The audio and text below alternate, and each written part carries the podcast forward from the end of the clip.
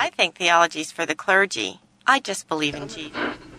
Certain hermeneutics of eschatology demand an exegetical approach. I think you shouldn't question what you were taught in church. Isn't that blasphemy or something? Welcome to the broadcast. Uh, good to have you in studio. I am joined by Sam Storms and Tim Kimberly. Sam, um, you know, Sam, I think I, I, where did I first come across you? I think, I think it was through the four, three views book. Was it three or four views? on uh, miraculous gifts. Yeah. four views. Four views. Yeah. I think that was the first time I had ever. Uh, maybe what? Did, when did that get published? That was in I want to say ninety six. Yeah, yeah, it must have been because it was pretty early on in my in my studies. Uh, '96 is whenever I really started kind of studying a little bit here and there. Yeah, that was uh, that still remains uh, our miraculous gifts for today. Four views, I think, is the best selling of all the Zondervan Counterpoint three view, four view series books. It's still doing extremely well. Well, it was an interesting thing whenever I came across Sam because that was back whenever I was an anti-charismatic. Now uh, it, it was I was studying it. And I'm I used to just buy books that were anti-charismatic. You know, I used to be very much anti-charismatic, and it really confused me, Sam. Whenever I read, you. Well, that was my intent. I was, just trying to He confuse. is the gift of confusion. Well, well, for one thing, Sam was from Dallas Seminary, and I was like, well, okay. That doesn't make any sense, but I have to read this a little bit differently now because Yeah. it, it was only kooks beforehand to me that would be charismatic. Sam, Sam, you can't be a kook and go to Dallas Seminary. Come on. Well, I wait a minute. There, Dallas has graduated a few coups Yeah. in. Come That's on, let's be honest. That's- Tim's here. I think. I think more than a few, more than a few, I'd say. But I Yeah. came across him, then got to know him, got to know through through his books, and then we started having converse with scholars. I think back in 2005, and I called them and had a converse with scholars where you you had just published your book on Calvinism, um, and uh, it, it was very specific on uh, election. Right. What's the book called? Chosen. Chosen for life. Chosen the case for for, divine election. You know, from Crossway. Yeah, Ed Komoszewski said that's the best book out there on election, Mm. and so I got it, read it, then called Sam, then called Roger Olson, who Mm. would represent the other view, and we just kind of had a counterpoint for two weeks on Wow. Converse with Scholars. Wow. Still somewhere. I don't know where Converse with Scholars is at, or where you can find it, but it's somewhere on our website. Yeah, yeah. Well, 1996 was one of the lowest points of my life. I became a Christian the next year. Oh, yeah? So, very interesting. Those are kind of some. There's a stake in the road there in 1996 that all of us kind of stand next to. Yeah. Different reasons. Good stuff. Um, well, we we are uh, continuing our series on difficult passages of the Scripture. Last week we talked about the Chronicles passage and God using evil for good. Um, now I want to talk a little bit different. This again, guys, this is kind of an odd one, and I think you understand why it's difficult and why it's brought up. And, and I think we're going to have some discussion about interpretation here quite a bit but this is this is something that people will complain about quite often. Not simply in the christian circles but really in non-christian circles and in liberal circles and in atheist circles as they try to implicate the bible as being you know un, uninspired at the very least but kind of manipulative as well. Uh, kind of following in the pattern of the day. Let me read the passage and then we'll we'll discuss what the difficulty is. This is in Matthew. Um, and in Matthew, it was going through the birth of Jesus. Um, they they are warned uh, in a dream. They go to Egypt. Uh, Joseph does takes Mary, takes Jesus because Herod is after him. They go down to Egypt, kind of hide out there for a little bit, and then it says in ver- chapter 2, verse 13 Now, when they had gone, behold, an angel of the Lord appeared to Joseph in a dream. And he said, Get up and take this child and his mother and flee to Egypt and remain there until I tell you, for Herod is going to search for the child and destroy him. So Joseph got up and took the child and his mother while it was still night, and he left for Egypt and remained there until the death of Herod. This was to fulfill. Listen here. This was to fulfill what had been spoken by the Lord through the prophet Out of Egypt I called my son. Now, this is kind of Matthew, the way Matthew does things. He he's always referring back into the Old Testament and saying this fulfills this prophecy, or this is to fulfill what the Lord said, uh, and um, uh, brings up something. I, there will be a weeping in Rama, Rachel weeping for her, her children because they are no more. Those types of prophetic things that Matthew seems to be bringing out and seeing in the Old Testament. Now, the basic problem with this is this that whenever you look at the context of what Matthew is talking about, out of Egypt have I called my son. This was to fulfill what was spoken by the prophet of the Lord. Out of Egypt have I called my son. Well, what prophet? Well, we're talking about Hosea. And in Hosea, you go to the context that Matthew is talking about, and it doesn't seem to be a prophecy at all. Don't see any prophetic thing that has to be fulfilled. Mm. It says, When Israel was a youth, I loved him and out of Egypt I called my son. And so what people do is they stand up and they say Matthew's manipulating the Old Testament. He's bringing up things that were not really there. He's seeing things into the scripture. Things that you and I, whenever we talk to people, we say, hey, don't read into the scripture. Mm-hmm we, we talk about this idea called authorial intent hermeneutics, a big word there. Mm-hmm. But we tell, we say we want to find what the author originally intended whenever he mm-hmm. was writing, and that's how we need to understand the scripture. We don't want to read our own thoughts into the scripture. We don't want to read something else into the scripture. We've got to go back and figure out what did Hosea mean whenever he wrote this. Whenever Israel was a youth, out of Egypt have I called my son. And we say, well, that's not prophetic at all. It's historic. Mm. Right. It's uh, Hosea is actually referring to the original Exodus out of Egypt, mm-hmm. and so he's, in fact, uh, to kind of add to the problem here, and then we'll hopefully resolve it. Hosea is not looking forward; he's looking backward. Mm-hmm. In other words, this is not a prediction. Uh, this is not a prophecy. This is a an allusion to a past historical event when God called Israel as his son out of Egypt, out of bondage, delivered them from Pharaoh, brought them through the Red Sea, and led them ultimately into the promised land through Joshua. He's talking about the original Exodus. And so, as you said, Matthew um, takes up this theme, and here is Jesus being uh, brought out of Egypt back home after the threat from Herod is over. And he said, what God did through Joseph and Mary in preserving Jesus alive in Egypt and bringing him back home, quote, let's do, put this, I'm, I'm lifting my hands, quote unquote, fulfills what the Old Testament prophet was describing. And so mm. we've got to talk, what does the word fulfill mean? I and, think it's the and, word pleroma. Yeah, and, and, and, and, and, and in what way um, does the experience of Jesus coming out of Egypt as an infant have anything to do with the original exodus of a nation out of that country? Matthew is accused of this quite often. Right. Matthew is accused of reading into the scripture and certainly not using authorial intent hermeneutics. What in the world are you doing over there, Tim? Sorry, I wear headphones while we're doing it. My cord got stuck around my chair, and my head was slowly being pulled to the floor.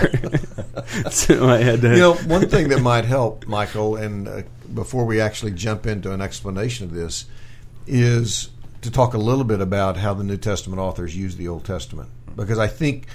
Unfortunately, a lot of uh, evangelical Bible believing Christians uh, misunderstand the way the New Testament uses the Old. Um, they think that um, it quotes the Old Testament in much the same way that a historical um, uh, nonfiction book today would quote a source from the 19th century. Mm-hmm. And so uh, today, if you're reading a book, you expect somebody to use their sources accurately. You expect to see quote marks. You know, here's what such and so and so said, and you put it in quote marks, and you uh, cite it in uh, with very precisely, very literally, and then you have a footnote documenting the place where mm. it came from. And the fact is, the New Testament authors do not quote the Old Testament in that way. It's uh, oftentimes they will simply allude um, by a, with a word or two or a brief phrase to some incident in the Old Testament. Uh, sometimes they will refer to one verse and the point of it is that they are actually citing the entire uh, the broader context in which that one verse appears. Mm-hmm. So, for example, you'll have uh, you'll have a New Testament author cite from the Psalms, and they'll only mention one verse, but in fact, they want you to understand the the entire context of of, of the psalm itself. Um, and sometimes they'll take um, Old Testament, for example. Here's a very a very common one several dozen cases we have in the New Testament where Old Testament passages that are explicitly talking about Yahweh are applied to Jesus in the New Testament. In the Old Testament context, that isn't what the author was describing because the, the incarnation was not in view. He's talking about the God of Israel, and yet in the New Testament, Paul on multiple occasions will apply those texts directly to Jesus himself. So we need to realize that the uh, the way in which the New Testament authors will cite or allude to or quote or paraphrase sometimes they'll take an Old Testament story and compress it and paraphrase it.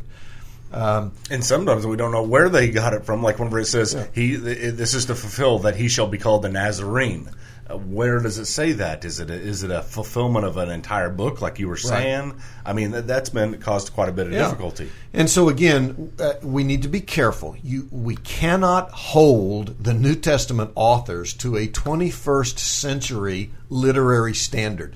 Um, they didn't have Turabian. They didn't have the Chicago Book of Manual mm-hmm. that gave guidelines on how you quote sources. Mm-hmm. Um, so the the standards of precision that we embrace today and expect of authors today is not something you can superimpose on the New Testament and expect them to live up mm. to it. Um, I, I, one of the books that I grew up on, and, that I quoted for quite some time, and I like it. Believe me, I'm not. I, I, I don't think that this is like an irrelevant book now, or I've grown past this but there was um, Josh McDowell's evidence that demands a verdict. Mm-hmm. And Josh McDowell would take predictive prophecies, you know, and, and show the likelihood that these would come about. And many times he would take these predictive prophecies like this Out of Egypt have I called my son. There is a weeping in Ramah. A lot of the similar types of things here that we're talking about that Matthew does. And say what's the what, what's the um, likelihood that these would be fulfilled? and we come up with all these great statistics, which which uh, we would say, wow, there's just no way they could be fulfilled outside of this. And then we use this sometimes in circles where there are unbelievers, and we say, well, how in the world would this be fulfilled if God is not in charge, if there is not a God? How could somebody predict that? And they say, wait a minute, what are you talking about? That's not even a prediction.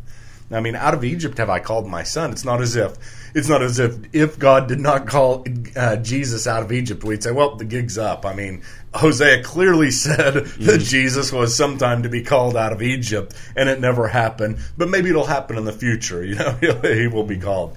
And, and and Theodore of Mopsuestia in um, nice way to bring it up, brother. nice. in, in Antioch was one of the first that I see in church history to bring this up and say we need to distinguish between that which is really true predictive prophecy and those that are mere illusions that the New Testament writers grab a hold of and use in such a way that they they they see Christ in the Old Testament. They see him everywhere. Mm-hmm.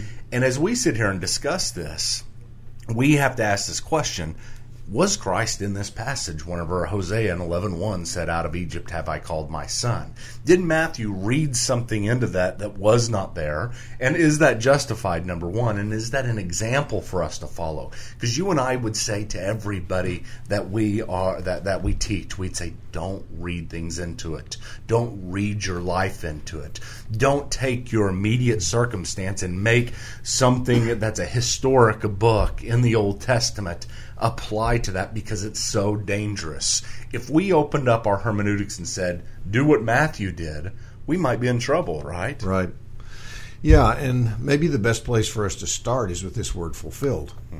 And let's, we need to talk a little bit about that because, as you indicated, uh, most people will think in terms of explicit, strict, predictive prophecy when they hear that word fulfilled. But the fact of the matter is, especially Matthew uses it in a in a slightly different way. Now he certainly can use it in that sense.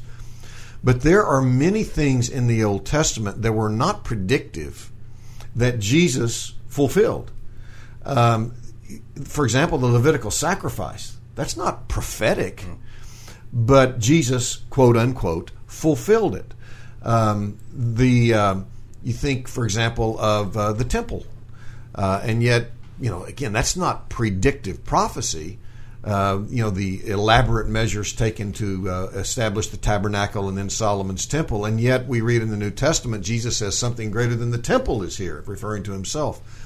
So there are institutions in the Old Testament, there are people, there are events that are not inherently predictive. They're not they, don't say, um, all right, we're doing this because someday there's going to come about uh, a, a consummate expression of this, and in that sense, it will then be fulfilled.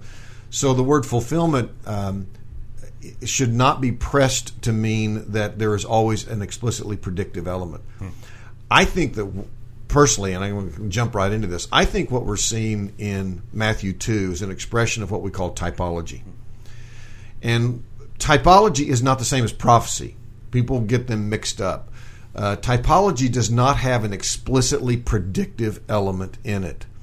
In typology, what we are saying is that there are patterns that we find in the Old Testament, according to which God operated, that are repeated in the New Testament in a heightened and intensified and more consummative uh, uh, way.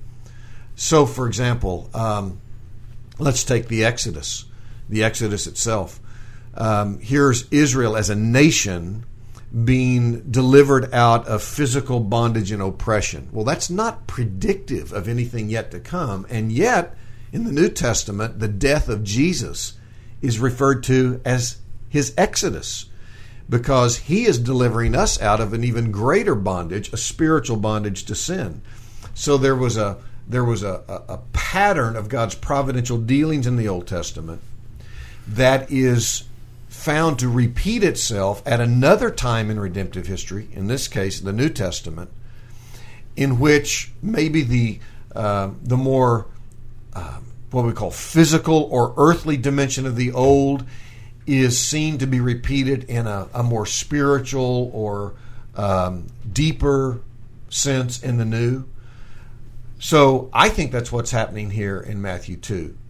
Um, of course, now again, I'm getting ready to reveal my uh, my eschatology a little bit here, so this might lead us into some disagreement.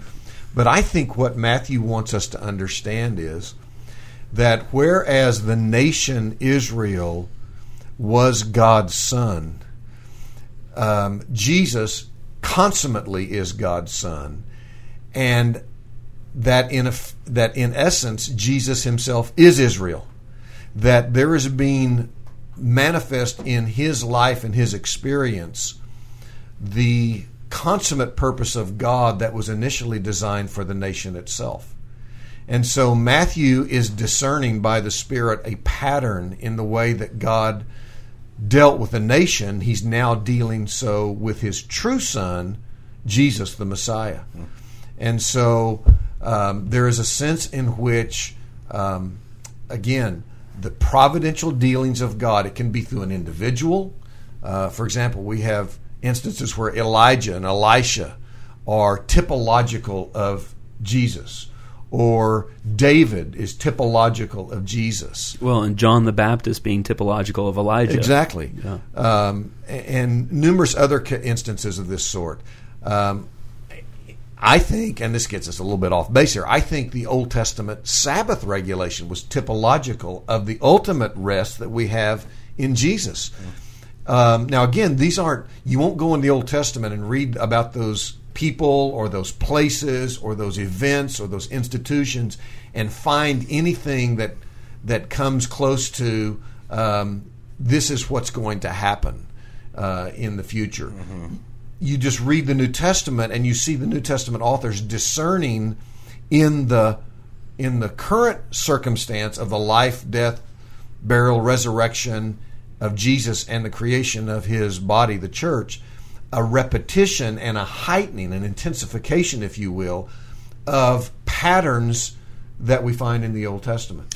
And, this is so important because we've got to be very careful, Tim, whenever we're talking to unbelievers in this sense, because I think we, we kind of use these as apologetic discourses rather than being able to see the Bible in its fullness as Christians, kind of a faith seeking understanding approach. I think we see this and we say, wow look at this. I mean, the entire Old Testament just is a shadow of Christ. It's a it's the image of Christ in so many different ways.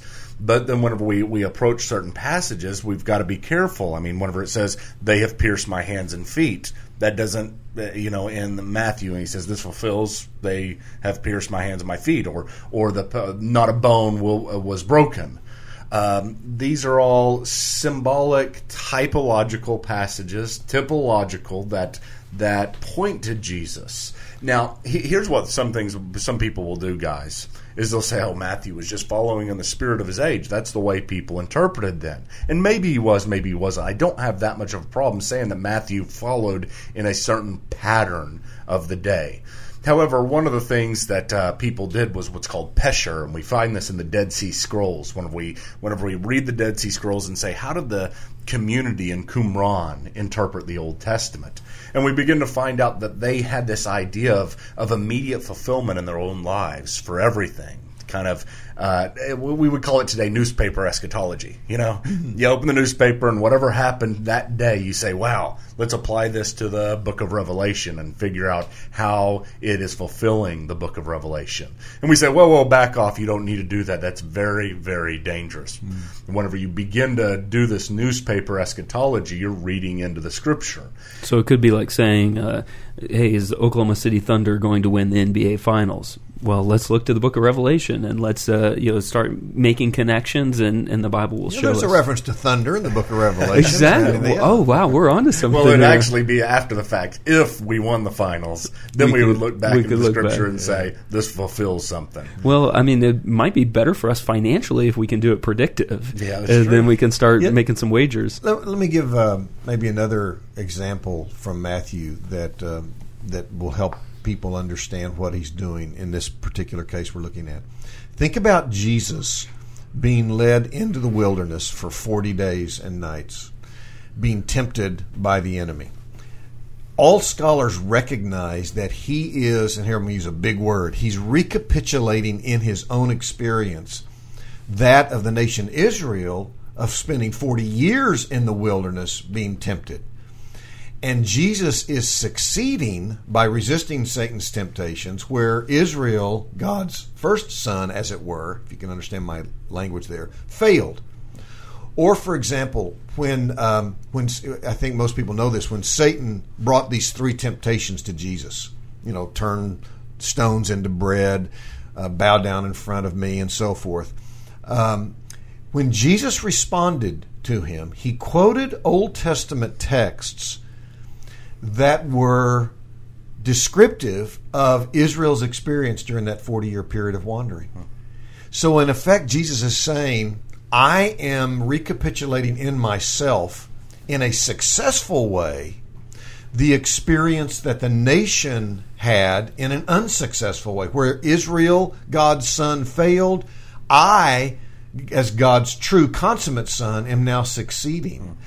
And yet, when you go back into the Old Testament and you read about Israel's experience in the wilderness, you don't see any predictive prophetic words that would give you the sense, oh, we've got to wait. Someday someone's going to come along and do successfully uh, what Israel as a nation yeah. failed at.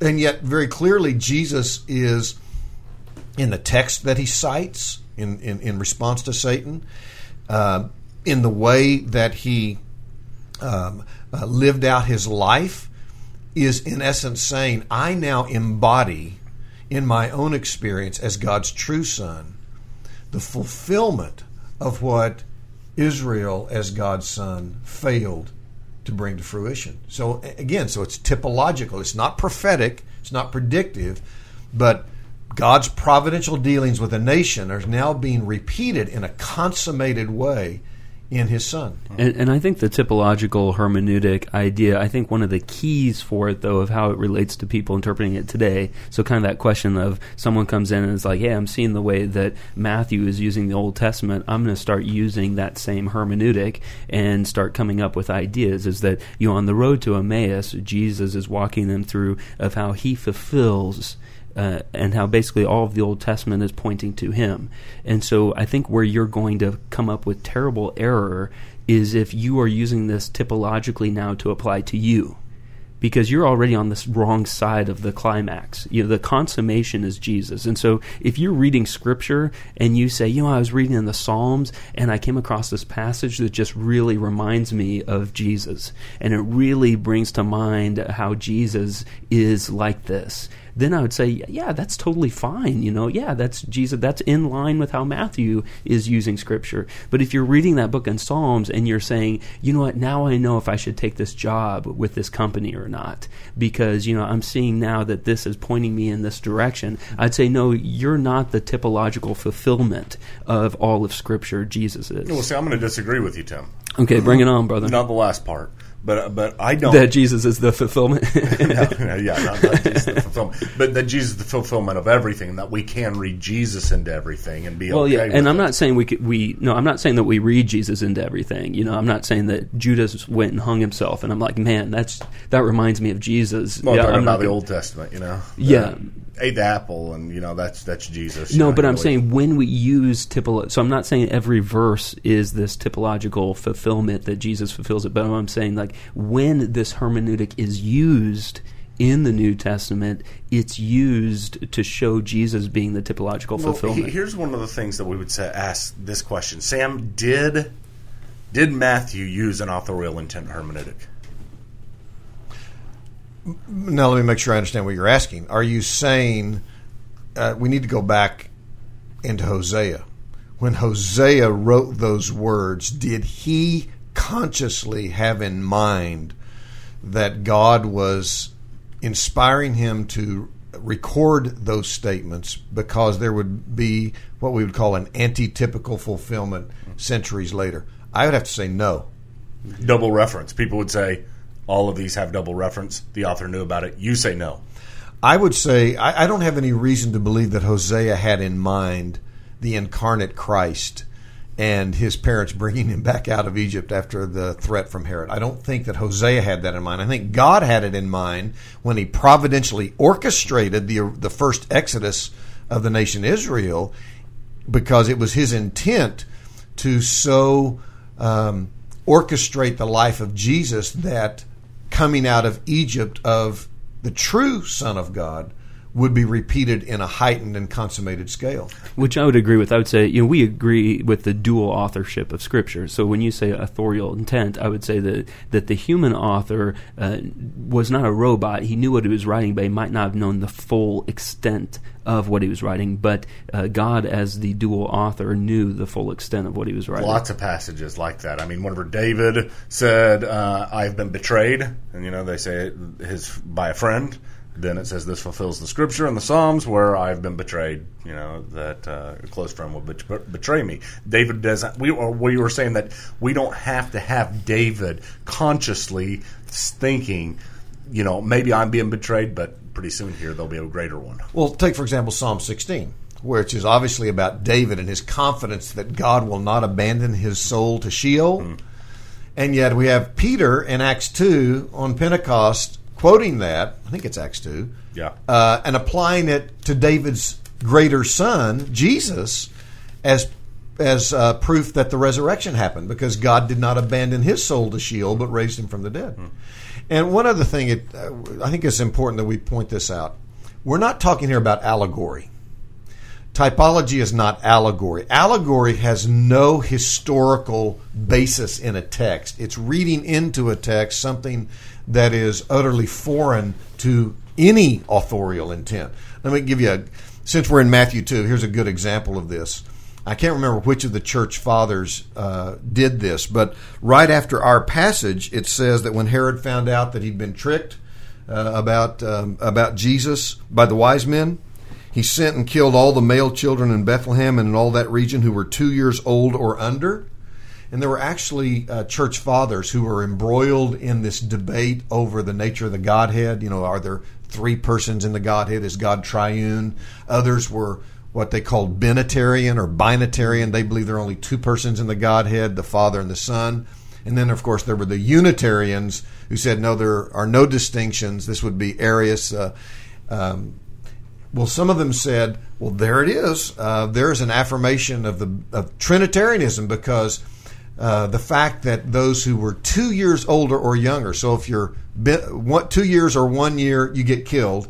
But if you're older than that, you're three, you don't. That proves Trinitarianism is biblical. I mean, they literally would make that kind of an argument. I actually just made that argument yeah, the other day. From a text that has absolutely nothing yeah. to do with the nature of the Godhead. And Sam, that's what I'm trying to get at, I guess. And I know mm-hmm. we're running out of time, but I think we look at these things and I think we we say, I guess this is the question. I don't mean to extend it, but the question is, okay, Matthew clearly was able to see things that had this double reference, this fuller reference, this this typology. Peter was as well. The early apostles were. The the thing that I'm asking here is that do you and I, not inspired writers of Scripture, not apostles the way that they were apostles, do you and I have the ability to see this kind of fuller double referent in the Old Testament? Can we can we send our people or even say, in the New Testament, or, yeah. or, even more so, people yeah. who see in New Testament events and then, if I can say it, extrapolate from that into current events today and say, oh, we're seeing today the antitypical fulfillment of some event or pattern or person in the New Testament? I think the answer to that is no. I think that typology is governed by the canon itself, by the extent of the canon. From Genesis to Revelation, it's an intercanonical phenomenon in which we see, uh, because that's the only book that's inspired. Um, the, the, the New York Times is not. Um, you know, Fox News is not. Um, a historical novel written today is not. It is only within the inspired canon of Scripture that we see um, type and antitype in operation. And I think the the subtle distinction is basically just don't think of yourself as so high and mighty as you do. And when you have scripture in your hand, tremble a little bit that you have God's words in your hand. And yes, you can read passages that, and God will apply them to your life, but don't stand so strong to say, God showed me this thing that has showed no one else. And here is this new you know typological fulfillment. Just say you know what? This passage it reminds me of this thing. And maybe it's directly speaking that maybe it's not. Just like hold it a little looser i think. Don't we have some people come in that credo house that tell us wacky stuff that they're reading into scripture. And i think that's why we read scripture in community too. That we can read it for ourselves but then we bounce it off of people. And if someone's like i think you sound crazy you say okay uh, you know, I'm not God, He is, and I'll keep following Him and let Him reveal His truth to me. And of course, we're not denying that the New Testament has predictive prophecy. Mm-hmm. I don't want people to hear us say that that we're uh, questioning whether or not the, the New Testament authors actually speak prophetically of events beyond their own life and even beyond the time that the canon was closed. Obviously, I mean, think of the second coming of Jesus yeah. and, and, the events associated with that. So we're not denying the predictive prophetic element in the New Testament. We're simply saying that we need to be careful that we do not look in events today and then go back into the New Testament and try to find a typological reference that has no basis in historical fact. And whatever you do, don't build a ministry off of those things as well. Yeah, the early church got into this, and we all know the story of the history of hermeneutics, and we see, like what Sam was talking about earlier, this allegorical approach to where everybody felt the freedom to kind of act like these apostles and, and pull things out and find things, find hidden layers, deeper layers, and and that's the, that that's the thing that whenever this becomes a difficult passage, what people can draw from this is a following in the footsteps of the apostles in this sense I'm going to be able to find things because the Holy Spirit is in me that nobody else can find in the Old Testament. I'm going to be able to apply this passage to me in a unique way that the author did not originally intend because the Holy Spirit is within me, giving me these decoder glasses that, that see what nobody else can see. And that's the thing that I know that all three of us would sit here and say, "Hey, huh? You know, the scripture means something." And, and it is not something that is a wax nose. We can turn it any way we mm-hmm. want. Mm-hmm. And our job is to discover what it means and and to be able to see what the intent of the author was so that we because I'm not inspired I can't I can't see anything uh, deeper than than what is already there and so it is not a magic book it is not a, a book where you find immediate fulfillment for our own lives in the text of scripture whenever it's not there and so you know this is this is why this is a difficult passage. Why did Matthew do that? And how does it apply to us? And so I hope uh, our listeners have enjoyed and uh, benefited from this broadcast. And we will continue the series next week. Maybe a couple of more, I think. In the series. Very good. You've been listening to Theology Unplugged. Visit our iTunes page by searching Theology Unplugged at the iTunes Store. All episodes are available as free downloads. Theology Unplugged is made possible by Reclaiming the Mind Ministries. Reclaiming the Mind Ministries is a listener supported ministry. If you've enjoyed this session or benefited from it in any way, do consider partnering with us. For information on how to become a ministry partner and for a complete listing of ministry resources, visit the RMM homepage at www.reclaimingthemind.org. Thank you for listening, and God bless.